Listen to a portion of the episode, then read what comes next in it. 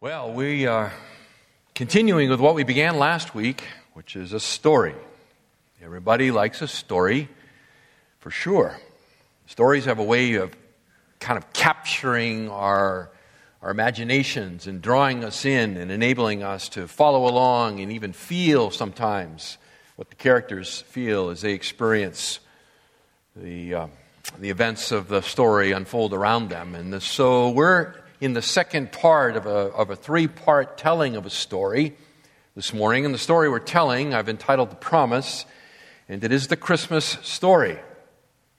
Normally, when we talk about the Christmas story, people are thinking that it begins in a, in a, a manger, right? The Christmas story is about the birth of a child in the manger. But I would suggest that the Christmas story itself actually begins in the garden. The story begins in a garden and it ends in a throne room. And that's the story that I am telling you. It is the message of the scriptures, really, from beginning to end. It is this great story of redemption beginning in the garden and running all the way to the end of time. So we're looking at it, obviously, uh, not in the detail that one could in compressed into three weeks. We're looking at it only in skeletal form. And we're doing it in a series of eight chapters and an epilogue. And so last week, we managed to get through the first five chapters of this story. And just to remind you, they were chapter one, a kingdom lost. A kingdom lost. And we looked at Genesis chapters 1 through 3. Chapter 2, we entitled Help is on the Way. Help is on the Way, and that was Genesis chapters 3 through 11. Chapter 3 of the story was entitled Father Abraham. And we looked at the great promise to Abraham in Genesis 12, 13, 15, 17, 18, and 22. So, Father Abraham. We looked also at chapter 4 of this story, the promise, and we entitled that A Kingdom of Priests. And we looked at a number of places there, but not the least of which was Exodus chapter 19 and verse 6. And then finally, we finished up last week with chapter 5, which we called Title to the Land. Title to the Land, and that was Deuteronomy chapters 29 and 30. So this morning, we will look together chapters 6 and 7 chapters 6 and 7. So, chapter 6 of this story, this grand story that goes from a garden to a throne room, is entitled God Chooses a King. Chapter 6 God Chooses a King. Open your Bibles to 2 Samuel chapter 7, where we will focus our attention for this chapter of the story. 2 Samuel chapter 7. God chooses a king. The job of being a king is anything but secure. It is not a particularly secure occupation. Down through history, most kings and their families have come to a bloody end. So it's really not all that great a deal to be selected as the king. And so the promise here in 2 Samuel chapter 7 is, is really an incredible promise because it's a promise of an enduring dynasty. An enduring dynasty, which is a very, very significant promise. This promise, known as the Davidic covenant, is, is really a reaffirmation and an enlargement of the original seed promise given back in the garden in Genesis chapter 3 and verse 15, uh, that is then contained in the promise given to Father Abraham. And I hope you see as we unpack this story chapter by chapter that, that each of the subsequent chapters presuppose the prior chapters. This is a great and grand narrative that builds on itself. The promise to Abraham in Genesis chapter 12 and verse 3 was that in you all the families of the earth will be blessed. It was further enlarged to Abraham in Genesis 17 and verse 6, where God says to him, Kings shall come forth from you, Abraham.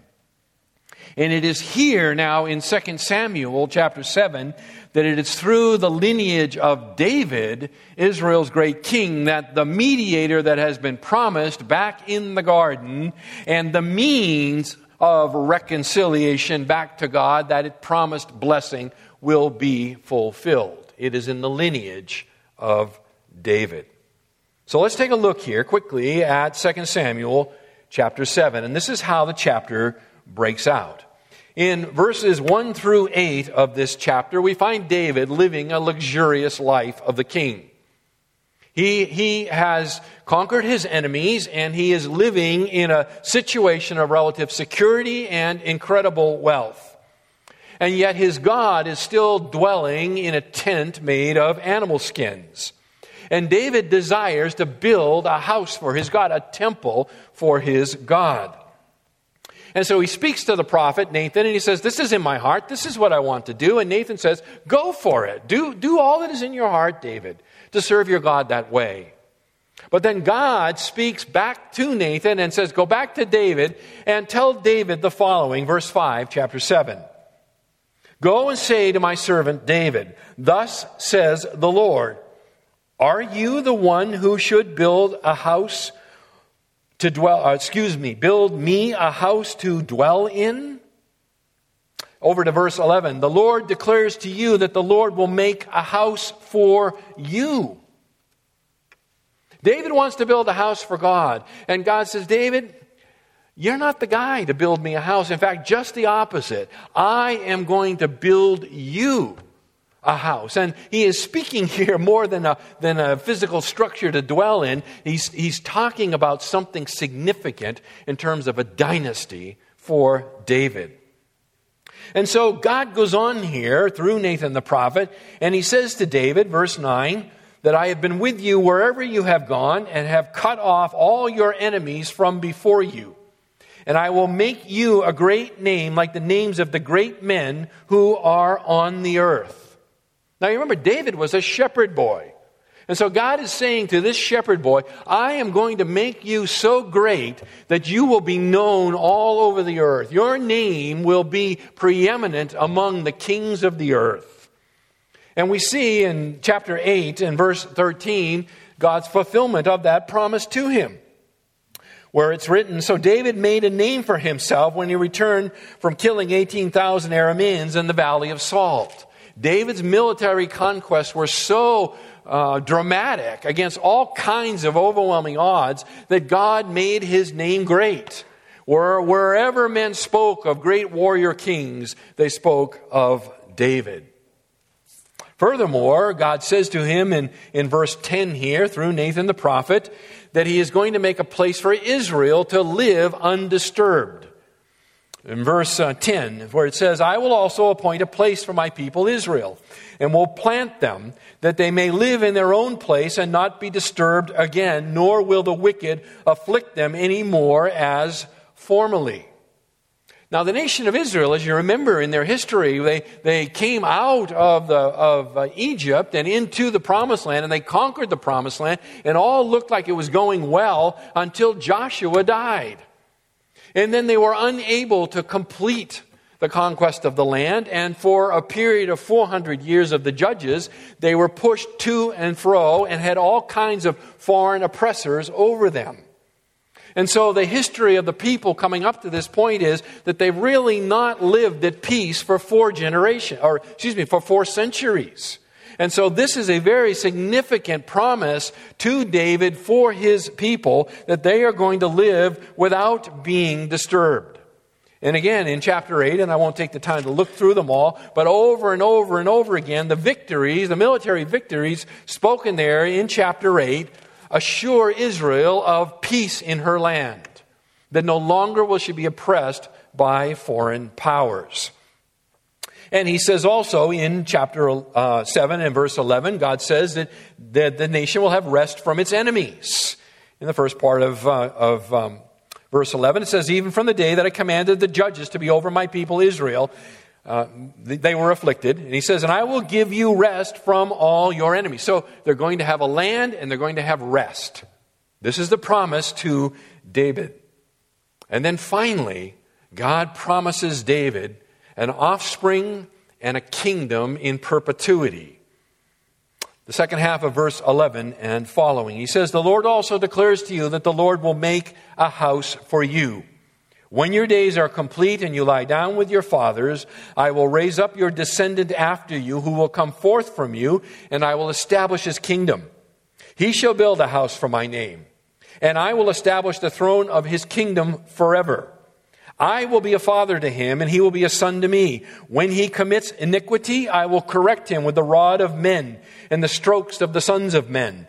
But my loving kindness shall not depart from him, as I took it away from Saul, whom I removed from before you. Your house and your kingdom shall endure before me forever. Your throne shall be established forever. In accordance with all these words and all this vision, so Nathan spoke to David. An incredible promise here an incredible promise because he promises him that David, your son Solomon, will not be cast off. Even though he disobey, the kingdom will not be stripped from him as it was stripped from Saul for his disobedience. Solomon's kingdom, because of my promise to you, even in his disobedience, he will not lose it.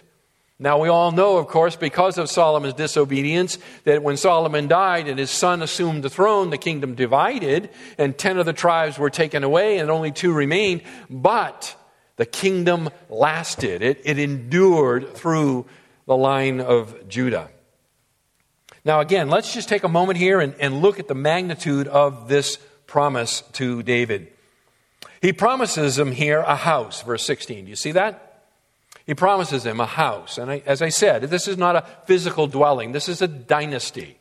He is promising David a dynasty. That is a, a, a lineage of physical descendants who will never, ever be wiped out.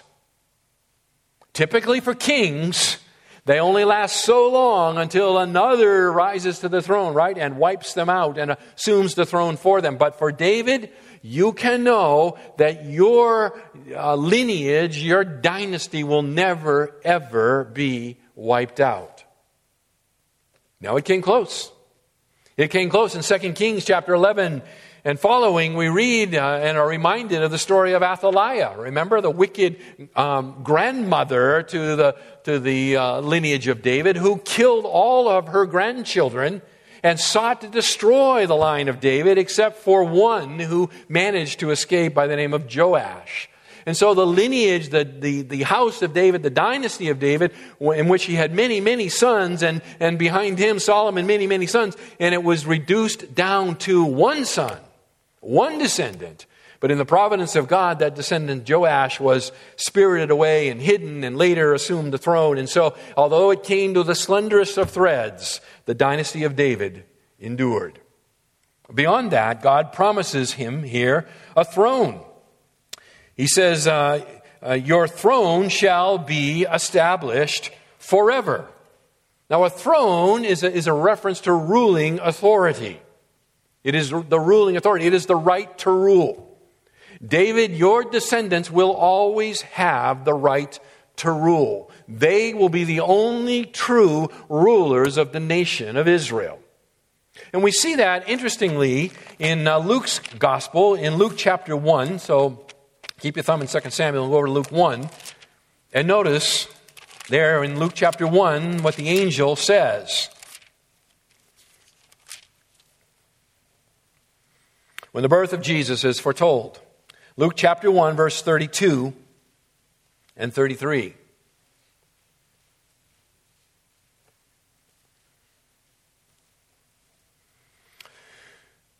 We'll pick it up in 31. You shall be, speaking to Mary, He says, You will conceive in your womb and bear a son, and you shall call his name Jesus. Verse 32, He will be great and will be called the Son of the Most High, and the Lord God will give him the throne of his father David. And he will reign over the house of Jacob forever, and his kingdom will have no end. The throne still exists. The right to rule still exists, even though it is millennia after this promise to David himself. But David, your greater son, will always, uh, your sons will always have this right to rule this throne, and eventually your greater son will have this throne forever. 2 Samuel 7:16 the prophet also promises him a kingdom. He says your kingdom shall endure before me forever. Now a kingdom is a reference to the subjects. That is someone to rule over, right? You, it's hard to be a king without having a, a kingdom, without having something to rule over. So here in the, in the, in the context of 2 Samuel 7, it's a, it's a reference to the nation of Israel. And so, David, you will rule over Israel and your descendants will rule over Israel, but it is expanded in the prophet Isaiah where he promises that the greater son of David will rule the nations. And so the, the kingdom of David, the, the, uh, the subject of David initially is the, is the people of Israel, but it expands to include all of the nations of the world. This is God's incredible promise to David. And what I want you to see is in this amazing promise is the fact that it's an eternal and, and unconditional promise. An eternal and unconditional promise. Notice here that the use of the word forever. It's, uh, it's used a number of different times here in, uh, in verse 16. Uh, verse 13, it's used as well, uh, where he says there that uh, the end of verse 13, I will establish the throne of his kingdom forever. Verse 16, your house and your kingdom shall endure before me forever. Uh, your throne shall be established forever. So, so understand this, David, that there is an eternal nature to this. It's going to be how long? Forever. It's going to be forever. David himself, over in 2 Samuel chapter 23, verse 5, he refers to this promise and he says, God has made an everlasting covenant with me. The psalmist in Psalm 89, so go ahead and turn over to Psalm 89, which is a psalm of David. This is a, this is a poem written by David himself. And in Psalm 89, he recounts this great promise.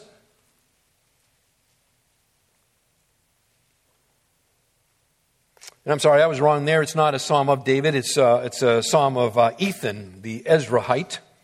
So, but it's about David. And in uh, Psalm 89, verse 3, he says, I have made a covenant with my chosen. I have sworn to David, my servant, I will establish your seed forever and build up your throne to all generations. Look over to verse 30 and following. Where he says, If his sons forsake my law and do not walk in my judgments, if they violate my statutes and do not keep my commandments, I will punish their transgression with the rod and their iniquity with stripes. But I will not break off my loving kindness from him, nor deal falsely in my faithfulness. My covenant I will not violate, nor will I alter the utterance of my lips. Once I have sworn by my holiness, I will not lie to David. His descendants shall endure forever, and his throne as the sun before me. It shall be established forever like the moon, and the witness in the sky is faithful. God's promise to David lasts forever. Forever. The prophet Jeremiah in Jeremiah 33 and verse 17 and following says, For thus says the Lord, David shall never lack a man to sit on the throne of the house of Israel.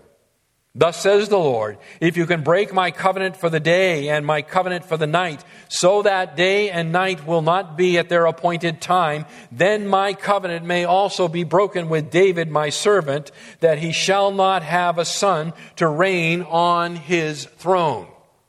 Now, that's about as clear as you can get that the promise to David is that your throne will last forever and your son will sit upon it.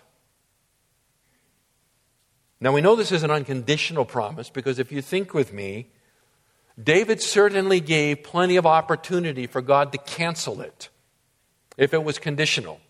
If it required David's obedience, there would have been plenty of opportunity for, for God to have canceled it, right? We don't have to go far beyond 2 Samuel 7 till we find the sordid tale with Bathsheba. And so, if the covenant was conditional upon David's uh, faithful obedience with God, then it could have and should have been removed. We could go on to the life of Solomon himself and know that if it were dependent upon Solomon's faithfulness to, for it to continue and endure, than it would have and should have been removed. Think about Saul before David. Saul's sin is that he didn't wait to offer the sacrifice. He acted faithlessly, and God removed him and his posterity from the throne of Israel. So God's promise to David is eternal and it is unconditional. Now, that doesn't mean that each and every one of his sons will sit on that throne will, will exercise that authority over the nation of Israel. That is dependent upon their obedience. The promise itself is never taken away, but access to the promise is dependent upon obedience. And so, as you follow the history of the kings of Judah, what you see is periods of faithfulness followed by periods of unfaithfulness, and eventually they are removed from the land in the Babylonian captivity and then later brought back and removed from the land again in the Roman dispersion. And yet, the promise of the throne remains. The promise of the dynasty remains. The promise of the subjects over which the greater king will rule remains. Even as you read the narrative of the, of the history of the kings of Israel, what you, what you hear, the refrain over and over again is they obeyed, but not like their father who? David not like their father David. So the world desperately needed a king to sit on the throne of David who would fulfill all that God intends. The king that would deliver them. And that, my friends, takes us to chapter 7. Chapter 7. The mystery of Messiah. The mystery of Messiah. In Galatians chapter 4, the Apostle Paul says that in the fullness of time, God sent forth his Son, born of a woman, born under the law, that he might redeem those who were under the law. In other words, at the exact right moment in human history, God sent forth his Son, the greatest gift the world could ever know. And we find an account of that gift in Matthew chapter 1. And so I turn you there to Matthew chapter 1 for the mystery of Messiah. The mystery of Messiah. That great king, long before promised.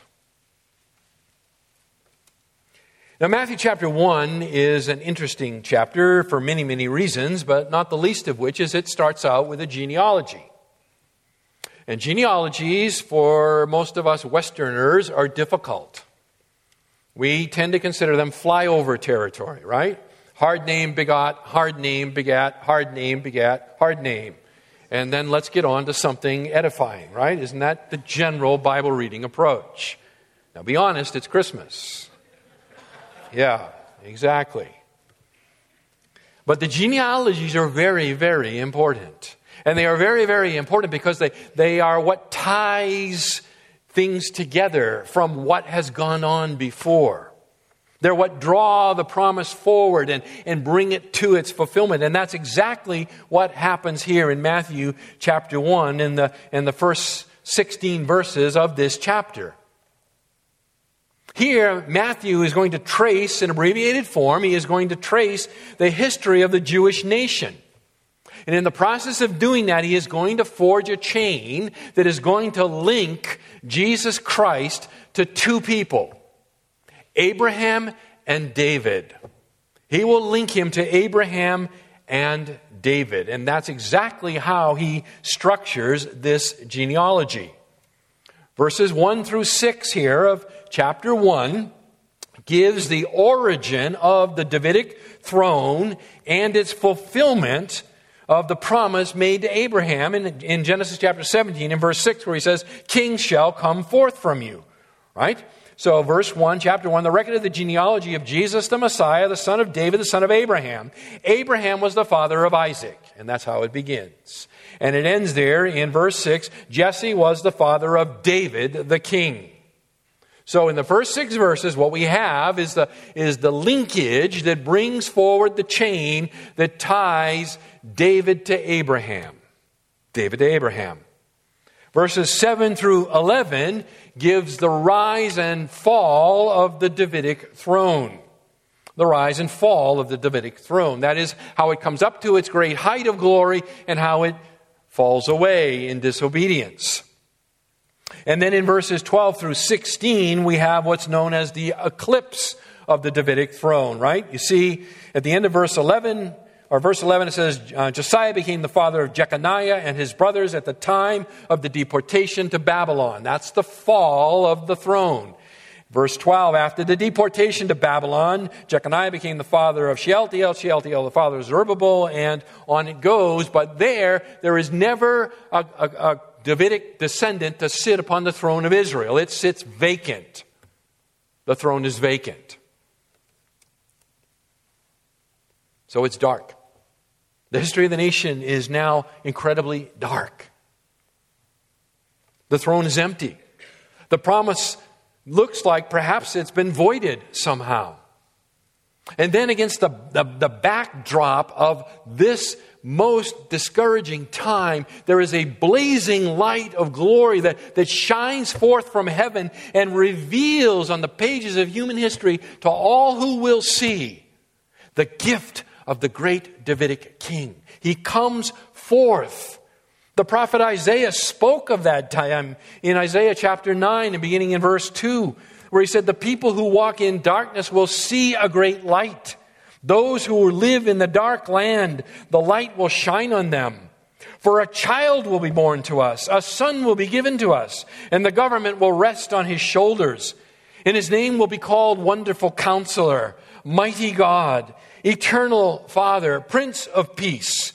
There will be no end to the increase of his government or of peace on the throne of David and over his kingdom to establish it and uphold it with justice and righteousness from then on and forevermore. The zeal of the Lord of hosts will accomplish this. Verse 18. Now, the birth of Jesus Christ was as follows.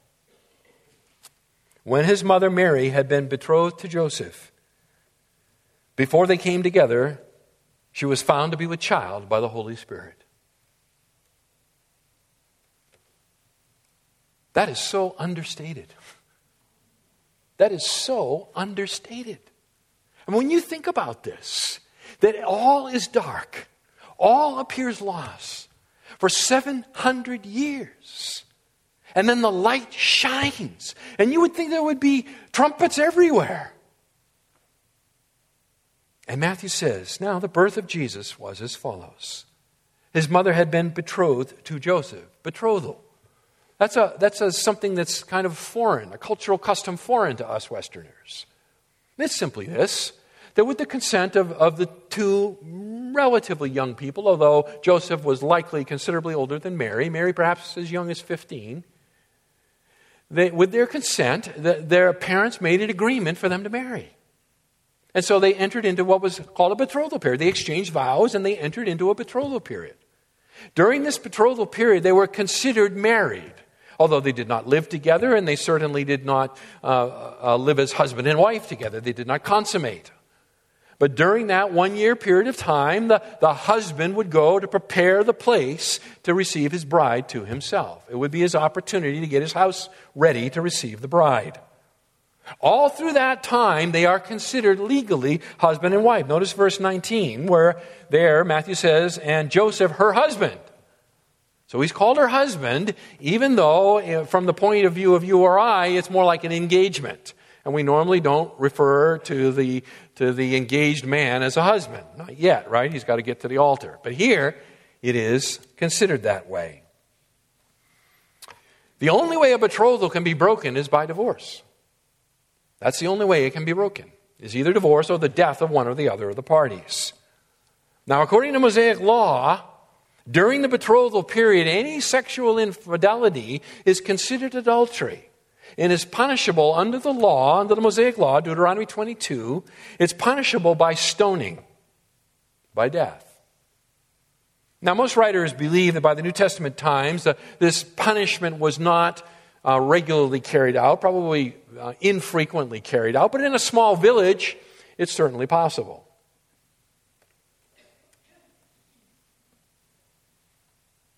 Notice verse 18 again. Now, the birth of Jesus Christ was as followed.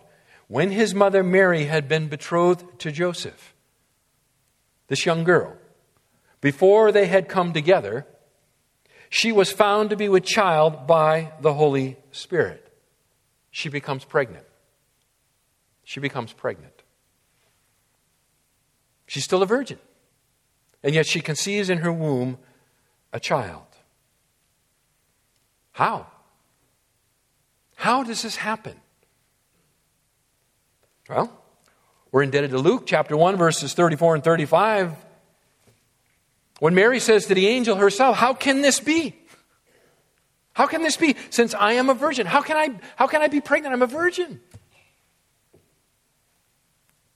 And the angel answers her and said, The Holy Spirit shall come upon you, and the power of the Most High will overshadow you. And for that reason, the holy offspring shall be called the Son of God. This is a mystery, beloved. It's not hard to understand. How did Mary conceive? The Holy Spirit of God came upon her and she conceived. That's a mystery. But it is no more difficult a mystery to understand than how did God, from the dust of the earth, create Adam and breathe into his nostrils the breath of life, and, and Adam became a living soul. You explain that one, and then the uh, virgin conception of Mary should, you know, not really trouble you too much. It is the power of God who gives life and created life in her womb. Now, how's Joseph going to respond to this? Guys, how would you respond to this? How would you respond to this? When Mary says to you, Joseph, I've got something I need to tell you. Okay, try me. Well, you see, I'm going to have a baby. I'm going to have a baby. Because uh, the angel appeared to me and told me that, I, that I'm going to conceive in my womb. And I'm going to have a baby. And, and I've never known a man, Joseph. I've never known a man. You can imagine that Joseph is a bit baffled in such things. And so Joseph is, is torn here, verse 19. He, he is torn between duty and love. And so he develops a plan. Joseph, her husband, being a righteous man and not wanting to disgrace her, planned to send her away secretly. Joseph is a righteous man, the text tells us. He, he doesn't really know what's going on here. When she says she's going to have a baby, he, he draws the only conclusion that one could naturally draw, right? You have been unfaithful to me, Mary. You have committed adultery.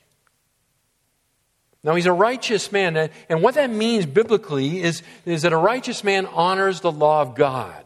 When you read in the Old Testament, and this is an Old Testament narrative, when you read in the Old Testament that such and such a person was a righteous man, what that means is that they honored and valued and obeyed the law of God. They were a righteous man. And so Joseph, he, he cannot go through with a marriage here. Because to go through with a marriage here would be to turn his back on God and to cover her sin, and that he cannot and he will not do. He is a righteous man. But Joseph's heart is full of love for this woman.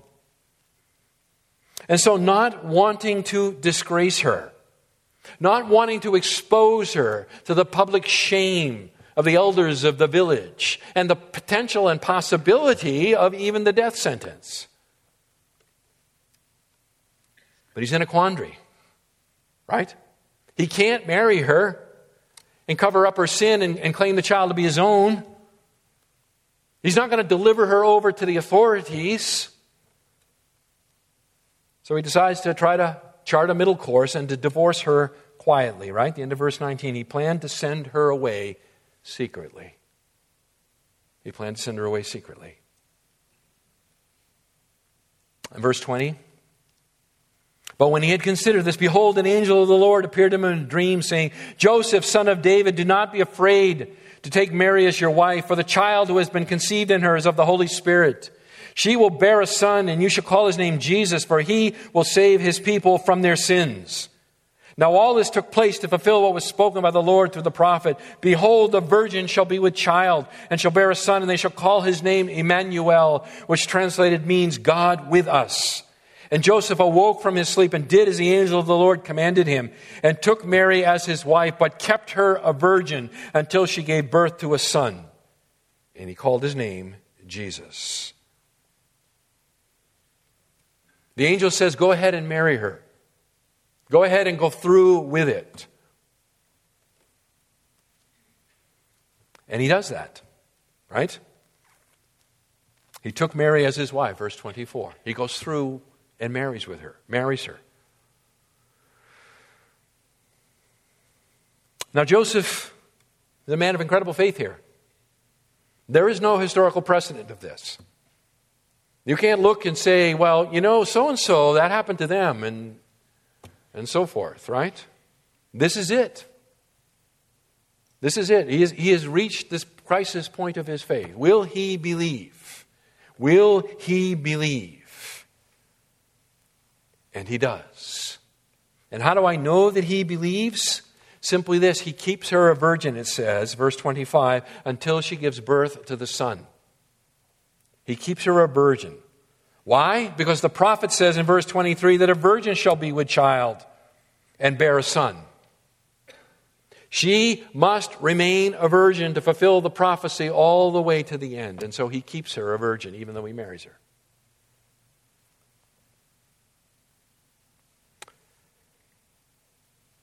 This is an incredible mystery.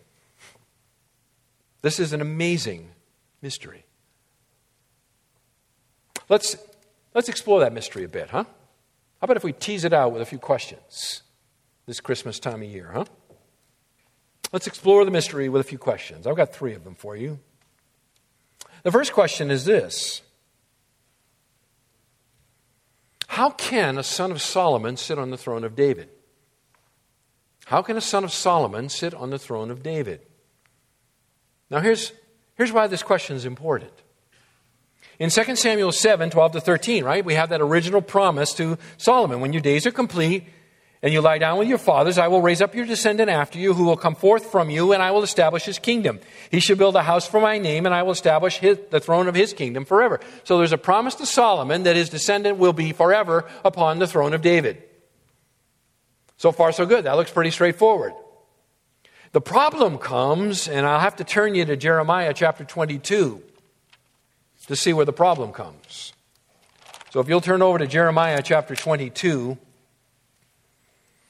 and verses 24 to the end of the chapter, we encounter what is known as the curse of Jeconiah, or sometimes known as the curse of Coniah.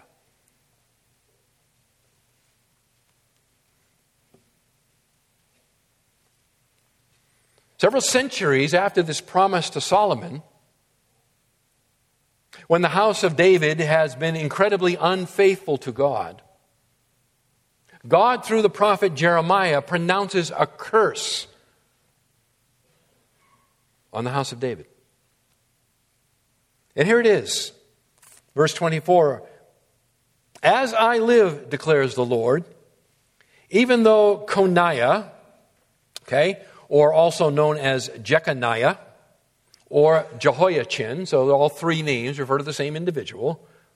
The son of Jehoiakim, king of Judah, were a signet ring on my right hand, yet I would pull you off. I will give you over into the hand of those who are seeking your life. Yes, into the hand of those whom you dread, even into the hand of Nebuchadnezzar, king of Babylon, and into the hand of the Chaldeans. And I will hurl you and your mother who bore you into another country and where you were not born, and there you will die. But as for the land to which they desire to return, they will not return to it. And then, speaking to the people of Judah, he says, Is this man Coniah a despised or shattered jar? Answer, no. Or is he an undesirable vessel? No. Well, why have he and his descendants been hurled out and cast into a land that they had not known? That is Babylon. Why are they being cast out? Hear the declaration of the Lord, O land, land, land. Hear the word of the Lord. Thus says the Lord, write this man down childless, a man who will not prosper in his days, for no man of his descendants will prosper, sitting on the throne of David or ruling again in Judah. Because of the unbelief and wickedness of the house of David, there is a prophecy given to Jeremiah to the, the descendant of David, Coniah or Jehoiachin or Jeconiah, he is known by in various places, same, same guy, different names. Your son will never sit on the throne of David. The promise will not pass through you. Uh oh. Problem. Problem. Here's the problem. Take a look at Matthew. Matthew chapter 1.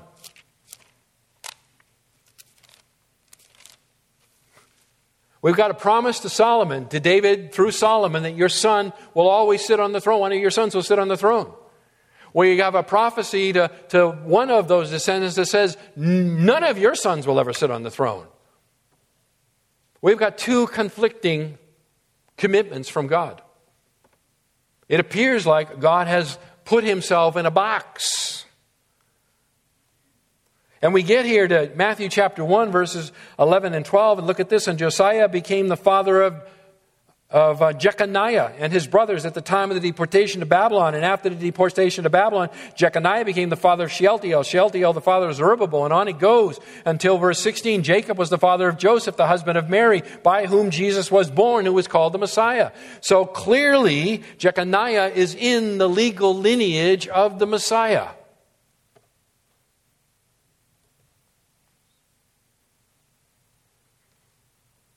But he's not supposed to have a son who can sit on the throne.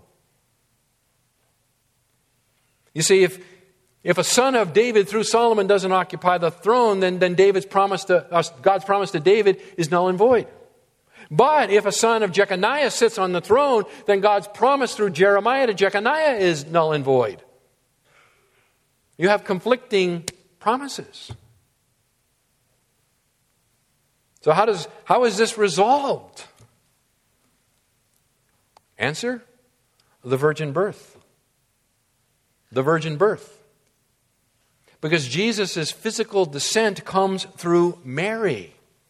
Comes through Mary. And if you go to Luke chapter 3 and verse 31, where we have another genealogy, you see the most interesting thing. Luke chapter 3, beginning in verse 23 is the genealogy of Jesus through Mary. And what you see in verse 31 is it says the son of Melea, the son of Menna, the son of Mattatha, the son of Nathan, the son of David. The son of Nathan, the son of David. So Jesus' legal right to the throne comes through the legal descent that passes through Jeconiah to Joseph, his adopted father. But his physical descent passes through Mary, who is the descendant of David's son Nathan. His son Nathan.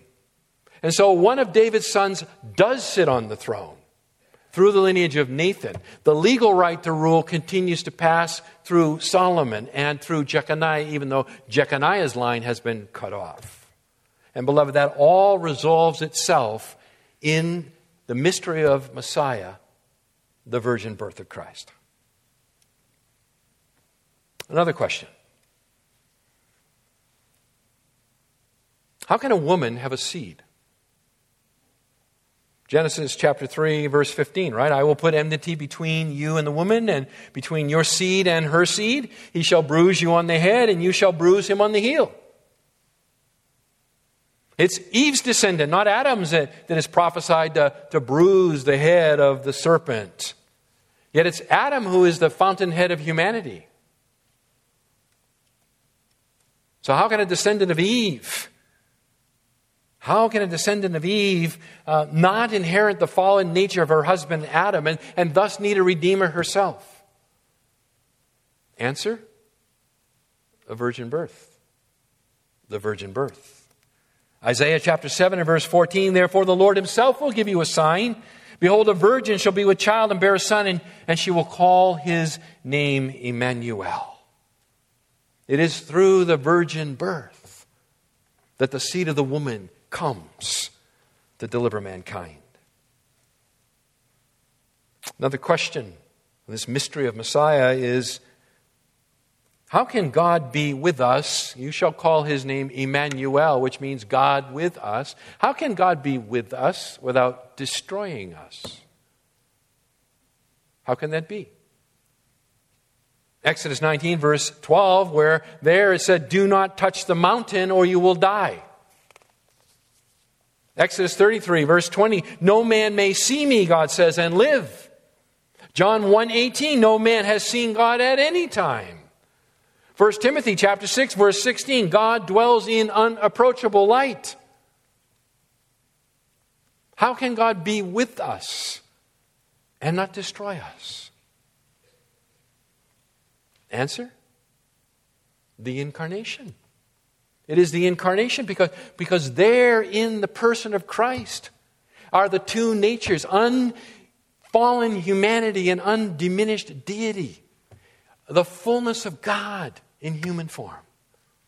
All the fullness of deity dwells in bodily form, we're told, Colossians 2:29, in the person of Christ.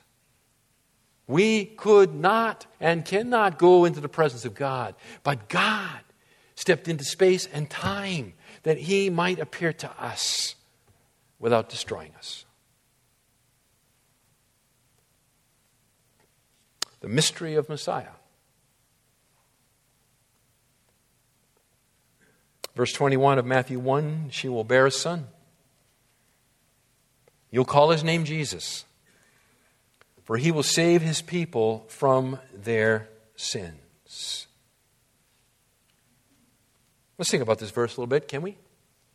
As we get ready for Christmas, can we just think about this verse a little bit? Think about that little expression there. The end of the verse. Their sins. Their sins. Well, here's, I'll put too fine a point on it. People are sinners. People are sinners, right? I mean, we, we readily admit such things. We say, we're quick to say, nobody is perfect, right? Nobody's perfect. We all kind of acknowledge that readily, right? Nah, nobody's perfect. Nobody's perfect. We all do and fail to do. We all say and fail to say. We all think and, and think wrongly in many different ways. We, we know we sin. We know we sin. And our problem is, is that God doesn't grade on a, on a scale, on a curve, right? God's standard is, is pass fail. And, he, and, and, the, and the standard is perfection. Matthew chapter 5 and verse 48, right? You're to be perfect as your heavenly Father is perfect. And so humanity has, a, has this massive problem. We don't measure up, we fall short. We're sinners. I mean, what does God require of you this morning? But that you would love the Lord your God with all your heart, soul, mind, and strength, and your neighbor as yourself. That's his standard. And we've all fallen short. The Bible calls this sin. Right? Paul says in Romans chapter 3, verse 23, For all have sinned and fall short of the glory of God. And the penalty for sin is death. Romans 6:23 for the wages of sin is death. So humanity has this massive problem.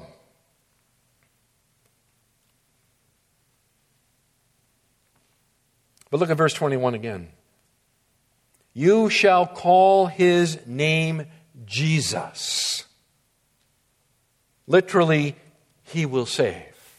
You shall call his name, he will save. Because we need a Savior. We need a Savior. I mean, it's, it's obvious, right? If you, if you can't obey God's requirements, then you must have help. You must have someone who can help you. You need a Savior. She'll call his name Jesus.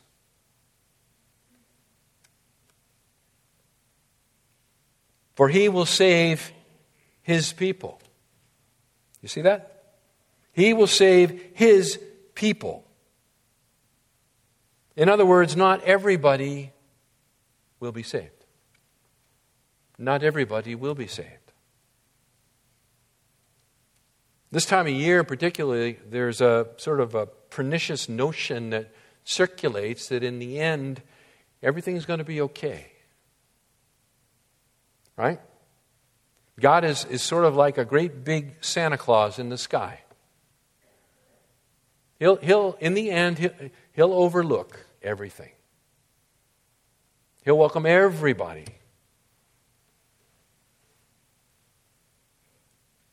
But Jesus is very clear. Not everyone will be saved. He says himself in the night in which he was betrayed, he says in John 14, 6, I am the way, the truth, and the life. No man comes to the Father except through me. Only He can save. And it is only His people that He will save. Matthew 7 and verse 13 and 14 enter by the narrow gate, for the gate is wide and the way is broad that leads to destruction, and many are those who enter by it.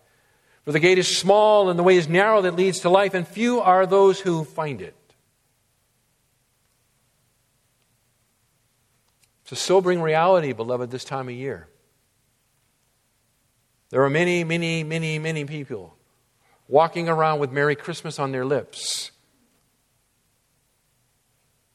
who are eternally lost. Eternally lost. Look again at verse 21. You will call his name Jesus, for he will save his people. He will save his people. In other words, salvation comes through a person. It comes through a person. Salvation doesn't come as a, as a result of our own strength, our own good works, our own efforts, our own reputation, our own generosity, our own religious devotion.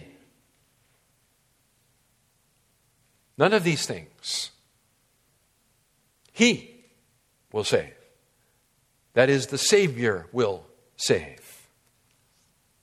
None of our effort, none of your effort can possibly save your soul. None of it. You must have a Savior. And that Savior must be Jesus. It must be.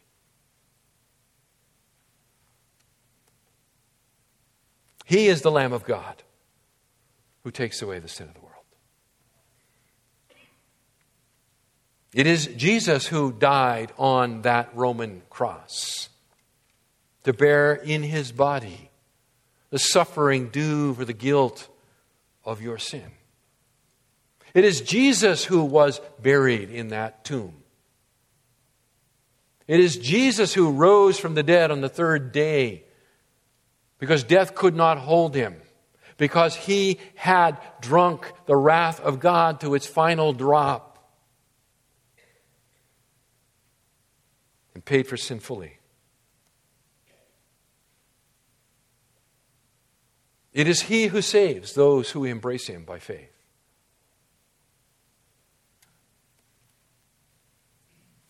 Verse 21 He will save his people from their sins, He will deliver his people from their sins. He will deliver us, beloved, from the penalty of sin, the eternal condemnation that is justly due each and every one of us. He will deliver us. He will deliver us from the power of sin. For when Christ died and we are united with him by faith, we died too to the power of sin, Paul tells us. Sin no longer rules us, it no longer drives us. We are no longer its slave. And he will save us from the very presence of sin someday when he takes us to be with himself. You will bear a son and you'll call his name Jesus, for he will save his people from their sins. I trust that you know the saving power of God this morning. As you sit here in these comfortable pews in this nice, well lit room with the beautiful ambiance all around us, do you know Jesus? Have you fled to the cross of Christ this Christmas? Are you sure, at the depth of your soul, that Jesus has saved you from your sins? You can, and you should. I invite you, if you want to talk further on these things, to to come see me down front here after. There'll be people milling around. Don't worry about, you know, oh, wow, I'm going to stand out. Everybody's going to sit here and look at me. No, they're not going to look at you. They're too busy looking at themselves. Come, let's talk more. Beloved, don't go through this another Christmas without knowing for sure that Jesus has saved you from your sins. Let's pray. Father, how I thank you for the gift of Christ. That you sent your Son into this world to save us from our sin, to do what we can never, ever do. We can never be good enough. We can never repay to cover our transgression. We can never make it right with you. There's no bargain we can strike.